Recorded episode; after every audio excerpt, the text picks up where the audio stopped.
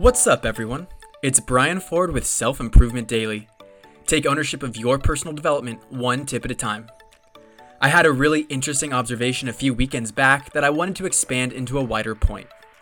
I was camping with my girlfriend and some friends, and we were working on packing everything up. I received directions from one person that I then needed to relay to another person. And when I had successfully done that, I took a moment to think about what had just happened. I can't remember all of the specifics, but it had something to do with packing the car in the order of events we were about to take. The communication was completely impromptu, not prepared at all, but very effective. A few things I did in that communication, which I'm going to give myself a pat on the back about, were I catered the message to be most pertinent to the receiver. I gave them a reason why what I was about to tell them was important, and I answered their follow up questions before they needed to ask it. This helped me share a clear plan that they felt comfortable moving forward in their role.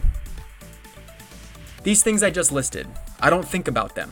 I didn't brainstorm the different elements I wanted to include in the message and think it through. It all came out naturally as part of the way I communicate, which I believe comes from years of leadership experience. Taking that moment to step back and realize the nuances of my own communication style was extremely rewarding. Not only was it validating to see the progress I've made and my skill in practice, but it gave me a renewed confidence to be assertive in similar future situations. And the best part, it all happened subconsciously.